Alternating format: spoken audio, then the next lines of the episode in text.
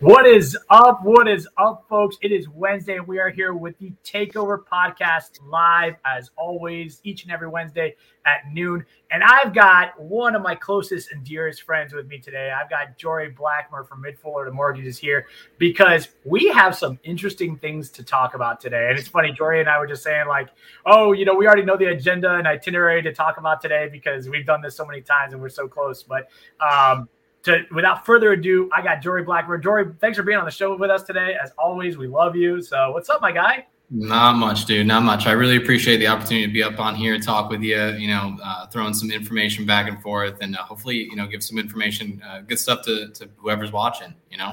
Yeah, and that's one of my favorite things, man. Is we, we love to give this. Uh, this show is about you guys, right? It's about not just the agents, not just the brokers. It's about our clients, our family, our friends, and whether or not we're giving you guys solid advice or not. That's why we bring on the professionals, right? So let's get down to the meat and potatoes. Should I buy right now or wait, right? And this goes for both agents, brokers, and clients, right? Everyone's talking about interest rates hikes. Jory, explain to us what's going on in this crazy market right now. Oh man, oh man. So I mean, obviously everybody's heard that inflation word, right? Um, so inflation, inflation, inflation. inflation's all been all over the news, right? And so one way we kind of tackle the inflation and get rid of it is being, uh, you know, increasing rates, making things a little bit more expensive. So one of the things the Fed is doing is they they've said already announced that they're going to be increasing rates uh, three to four times, right? Um, you know, a new report came out in January that said inflation was about seven point six percent growth, um, which probably indicates some more um, rate hikes. But just from the three that they've already announced, the four that they've already announced um, through their meetings, we saw a very volatile and very rapid movement from like low threes to the low fours, right? Um, and so it, it, I mean, that's that's where the rates are at. I mean, we the first time we've actually seen the first four percent since 2019, so two three years ago. Uh-huh. Um, and it's crazy because we've, I mean, dude, we've been working with buyers for, I mean, I've been in this industry for six years now, but I mean, I remember there were times when they were in the three high threes, the fours, the fives. I even got somebody a six one time back in 2018. And then we got down to like 2.125, all of that stuff. So now you're getting buyers that are getting in the market that remember that are talking about where's the low rates, where's the low rates. And they've that ship's kind of sailed for right now, right? So um, it, it's funny you say that, man, because my plan last year was to refinance, and I kind of like botched it, right? Because last year we were like mid to high threes, and now we're in the low fours. And it's funny because when I did do my original remodification right after the hurricane that came through, I'm already sitting at 4.25. So now for me, the only reason I do it is, is to do a cash out refi, right? To take some of my equity out. So Right. Yeah. Which um, are they're super popular right now too. I mean, I've got I've, I've, been doing cash out refinances left and right. I mean, they're good, but yeah, I mean, if you're looking, everybody's looking for the low rates. I mean, they'll be back one day, but when I don't know. You know, it's it's pretty remarkable to see how quickly they moved up as soon as somebody's like, all right, we're going to move. You know, we're going to move them. The, the market immediately priced it all in. So, in comparison, though, I mean, historically, should somebody be carrying this much with this interest rate hike? Right now. I'm not talking about in six, seven months from now because that's that's going to be another topic we talk about. But like right now, in this moment, historically, in comparison, yes, interest rates are high. But tell me your opinion on that.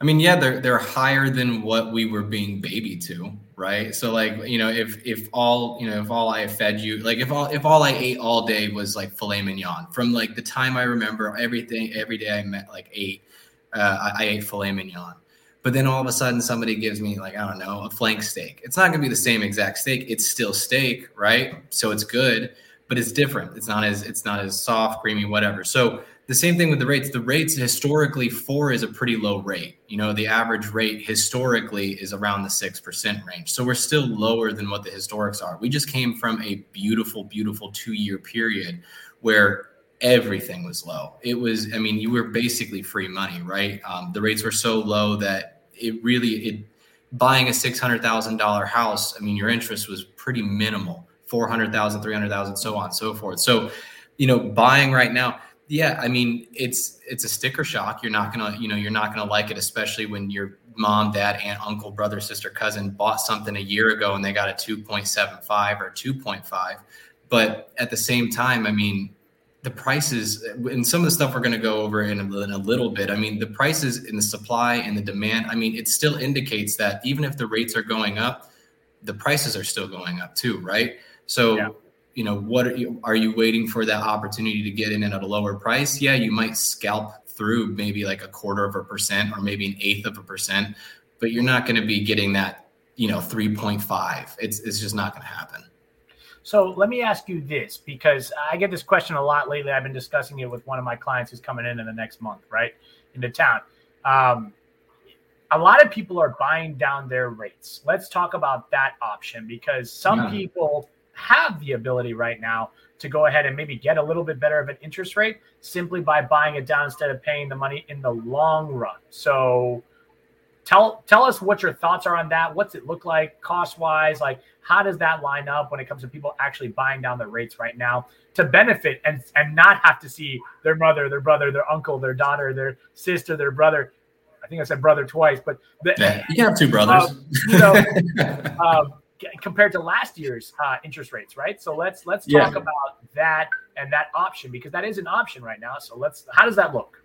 Yeah, no, 100%, man. So, I mean, it's all rates are all based, I mean, rates, they're just based off of program credit score and, and, you know loan size right? So i mean obviously there's some other you know not to get too complicated to do a podcast. No, nobody needs to if you want to talk about nitty gritty we can sit down one-on-one or like whoever is listening we can sit down one-on-one to really dive deep into it but like you know let's just say we have a, a pretty solid client 740 10% down conventional loan and their base rate's a 3.99 or a 4% essentially, right? And they said, you know what, uh, Dan, Jory, I really want to get a 3.75. There's no like specific, you know, amount that that that person's going to pay. It's not like it's a it's a flat fee. It's just based off of that market that day. And so maybe it's costing 3.75, maybe it's costing 4,500 bucks, right? The what I what I always tell my clients is eh, paying your rate down it, it, has to it has to come back with an ROI. You have to have a return of value on that cost, right? Because you know I could technically sell you a 1.75 percent, but it's going to cost you eighty nine thousand dollars. It might save you three hundred bucks a month, but what's the cost of eighty nine thousand dollars in comparison to three hundred dollars a month? You know, you'll never see the return of investment ever. I mean, even in the thirty years, most likely, you'll never see it. Yeah. So. Um, you know, it's when it comes to buying down the rates, it's a good idea. I I personally bought down my rate. I think it's a great idea as long as the ROI is there, as long as that return of investment. What am I spending up front on my cash to close and to get that rate in comparison to what am I saving over the long run? Um, and that's essentially what we go through with our clients. I know you do the exact same thing because you know when we work together, our clients are like, Dan already explained that to me. I'm like, great, makes my job easier. well, I mean, all of it. It makes it a lot easier because the transparency and the honesty from both the sides, right? Because it screams professionalism, and that's one thing that I, I'm proud of our relationship is that when our clients like are done with us or through with us with that purchase, they're always like they always say the same thing, right? It's always hey, you guys are the most honest and transparent, even if we didn't like it. I'm like, listen, that's our job. Our job isn't to sugarcoat it, it's to teach you the way and what's best for you, whether it's the easiest or not. Um, I love what you said about the ROI because I was recently discussing this with this client that'll be here next month, right? And he built and bought a home where he's currently moving from. And this home, he's only lived in it for a year and a half. So he's like, I thank God that I didn't buy down my rate for that house. He's like, because it would have been a waste of money because I was only there for a year and a half. So that is key and important if you're looking at buying down your rate. If you don't, if you don't plan on living there very long, it might not make the most sense, right? Like Jory said, right. across the spectrum of 30 years might not make sense. But if you are, it's going to be a short term thing for you. It might, it might not be the best idea to buy it down, right? So if you're going to live there long term, definitely consider that. Ask your lenders because, or ask Jory because, like, the reality is this not many people know you can do that. Everyone thinks that the rate they get is the rate they're stuck with. That's not the case. You have other options, right? If you've got a few extra thousand lying around for this opportunity, make sure that you question your lender and ask them in regards to the interest rate and if you can buy it down the points. So, Jory, let's talk about market, where the where the rates are heading, what our predictions are. We don't have a crystal ball, so take this disclaimer as a serious one. We have no clue. this is just a theory based on what we see.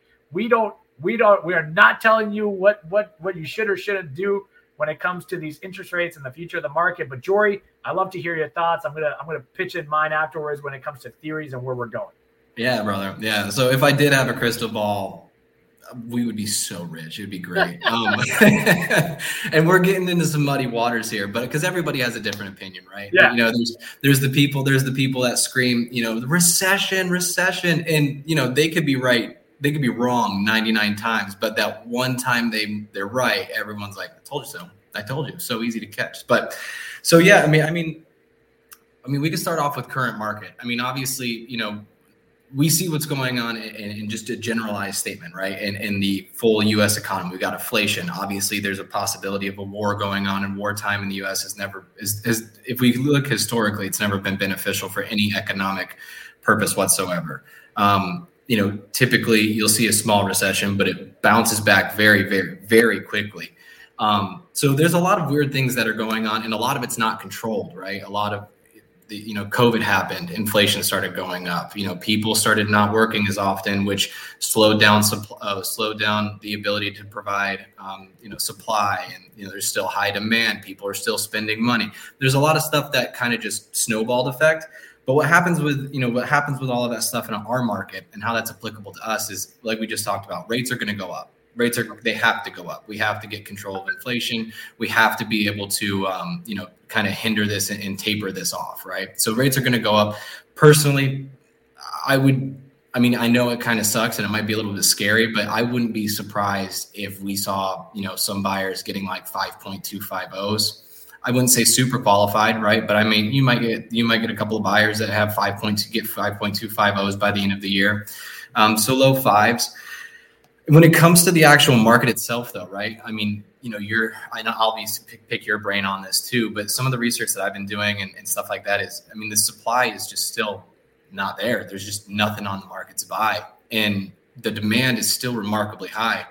And even with new home construction, I mean, you know, we were there's there's just they're building them but they can't build them fast enough. They're doing highest and best. It's no longer hey come pick out your property. Let's look at the kitchen. What do you want to put in there? What type of tile? It's like i'm gonna build the house and whatever you want to pay for it everybody just pick a ticket and throw it in right? And so you know with fannie mae normally historically rates go up and uh, and prices come down a little bit right? And so what fannie mae is saying um, that i just got off a report from is um, there's I mean they're still expecting a, a, value increase of 7.6 this year. Now not as aggressively as 2021. It's 21 last year. Yeah, I know, right?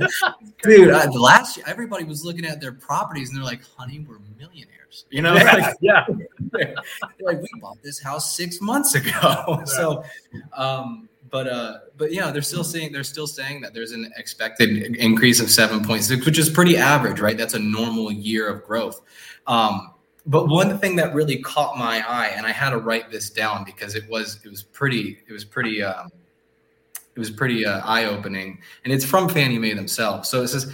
It said Fannie's Fannie's remarks on inflation to remain high and the price growth will continue, adding to adding that it's unclear to what shifts the economic and housing markets over the past two years will remain permanent. So, what I got from that is what what part of what part of the economic and housing growth will remain permanent. So they're saying it's going to grow 7.6% this year. That's what they're expecting. So did Zillow, so did realtor.com, so did a bunch of other people that say that we still expect some growth.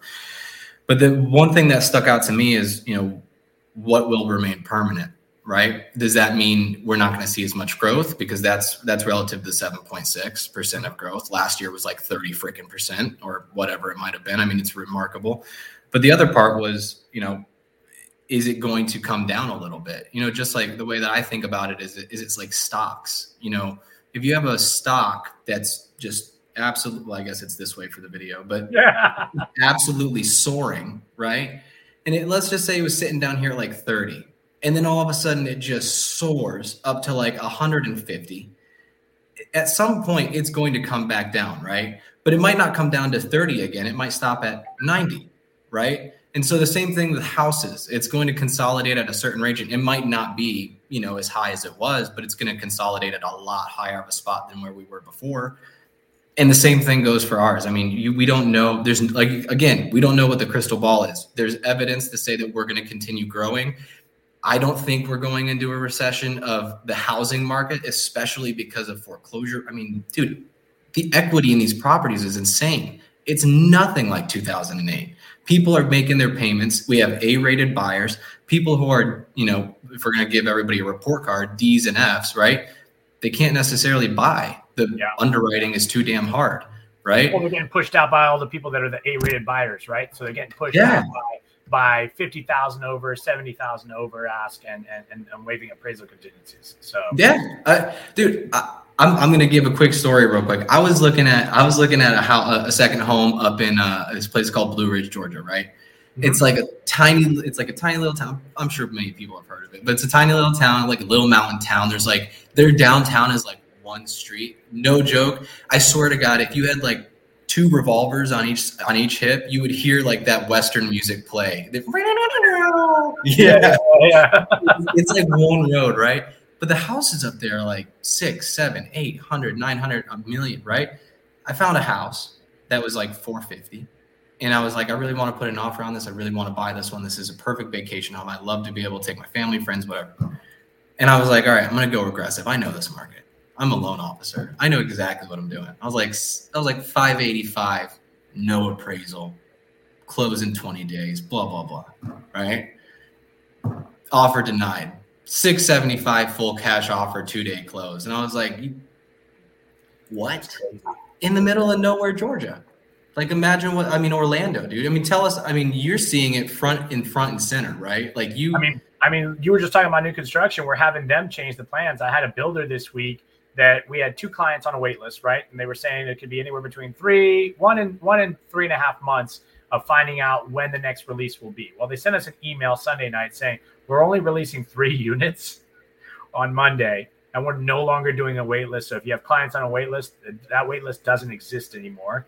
So what we're doing is we're calling for highest and best, like as if they're just listing it on the market like normal, right? So yeah. they said we need your highest and best by Thursday, and I was like, wow. Then I was shopping with another buyer, right? And we're looking, he wanted to design out his home.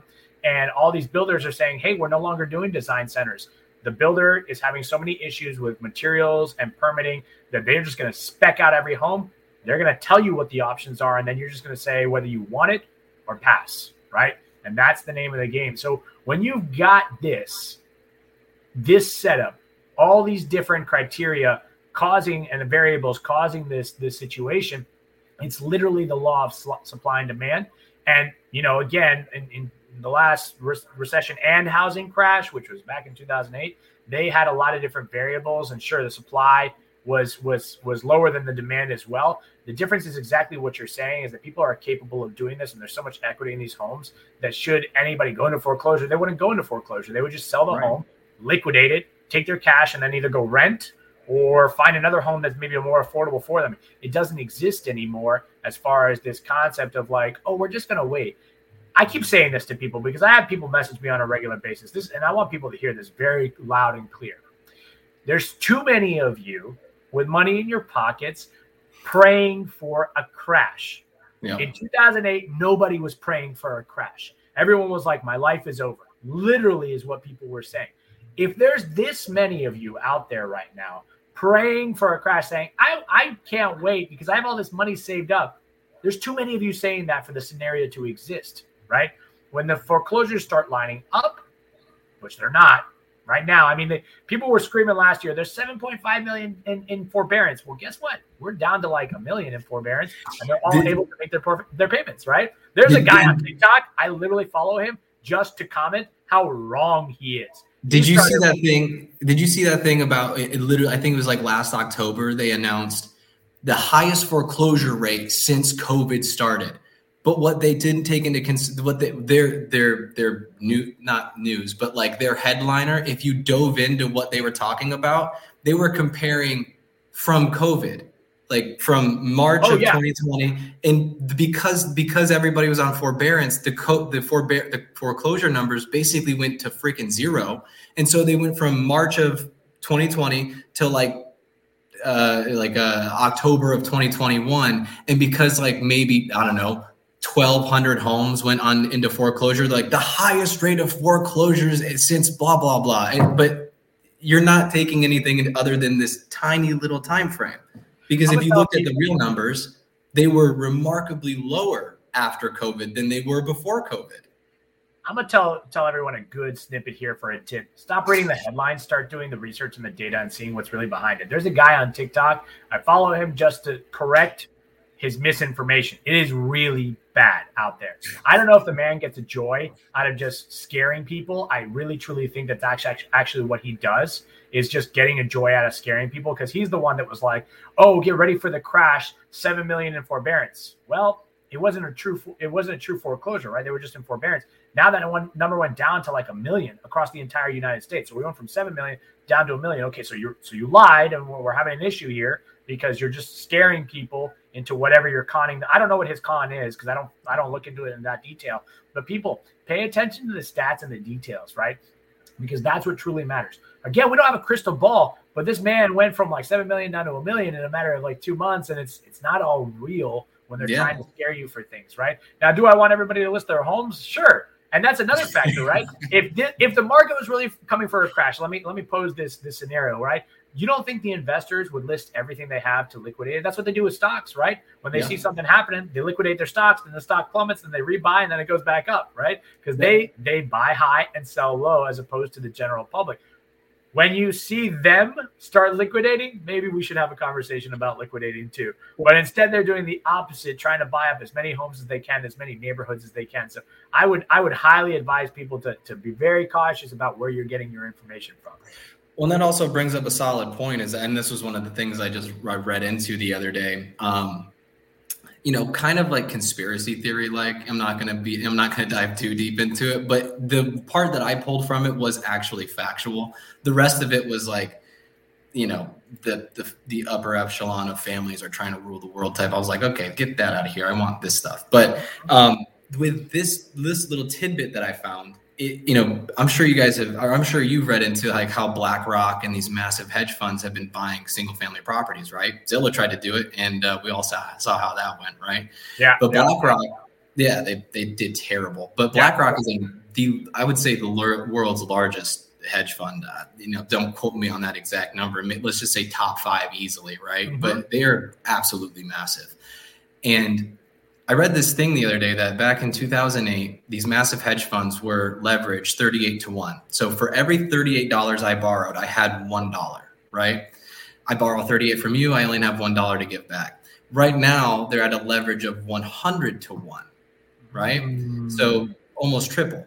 But the reason why they're not, and this is just, again, and these are actual factual numbers, the reason why that they aren't too worried about what's going on is you see the stock market reacting to stuff all the time, but they're not worried because for the past two years, they have been buying single family homes left and right. They have built up a billion, multi billion dollar portfolio of single family homes. And what do hedge funds do? If I'm not if I'm not comfortable in this position because I'm not doing well, I hedge myself with a safer position. And what's the safer position? Single family homes. Real so estate. real estate, exactly, exactly. And so it's not, you know, the, there's a, the world's always going to have its up and downs, right? There's there's nothing is ever going to be perfect, but if you follow the breadcrumbs of what the big guys are doing, or you know, make you know, people people are always saying, "I'm waiting for a crash. I'm waiting for a crash. I'm waiting for a crash." Like we just talked about, the foreclosures are all remarkably low. The forbearances are de- depleting by the second getting being underwritten is harder than it's ever been. I mean, it's always been it's always been hard after 2008, but I mean, especially after COVID, right when COVID happened. I mean, dude, do you remember when we were talking about doing a refinance for you? Yeah. Show me your show me your this, show me your that, show me explain why you're going to be making the money you'll be making in 10 years from now. How do you explain that? You know, like so like that's the the underwriting is as hard as it's going to be right now. People have a ton of equity in their property. It's just there's just so much evidence to say that it's probably not and we might go through a rough patch but to you know to be afraid to the point where you're not going to buy my, my theory is there's certain areas that are going to suffer drastically. I don't think it'll be like on the scale of you know 2008 2009 but you guys got to also take a look at where you're buying and selling right? Florida is, is one of the best places right now and investors are here galore from inside the united states and outside the united states but then you go to counties like LA where they just extended the eviction moratorium. So, you know, these people haven't been paying rent to their landlords who owe a mortgage for over a year and a half, right? and they're saying they just extended it to the end of 2023. Expect some foreclosures to pop up over there. Expect some stuff to, you know, if I were a landlord, you're not paying me rent and I'm screwed and I got to pay this mortgage, I might let it go realistically, or I might right. sell it because I can't. I'm not making any money. So it is what it is, right? So I'm going to cut my losses in those areas. I think the people should expect to see some opportunity over there. But then again, we're still relatively cheap compared to those areas anyway. So, you know, you're still winning over here. But yeah, Jory, yeah. as always, man, I am thrilled that you joined us. Um, thank you. I appreciate your knowledge and all the wealth that you always give us. Folks, make sure you tune in here every Wednesday at noon. We have Jory on recurring like pretty much every month. So make sure you tune in to find out what's going on next month. And uh, with that, we're going to go ahead and wrap it up. Love you, man. And we'll see you guys on the next Takeover podcast. Take care, guys.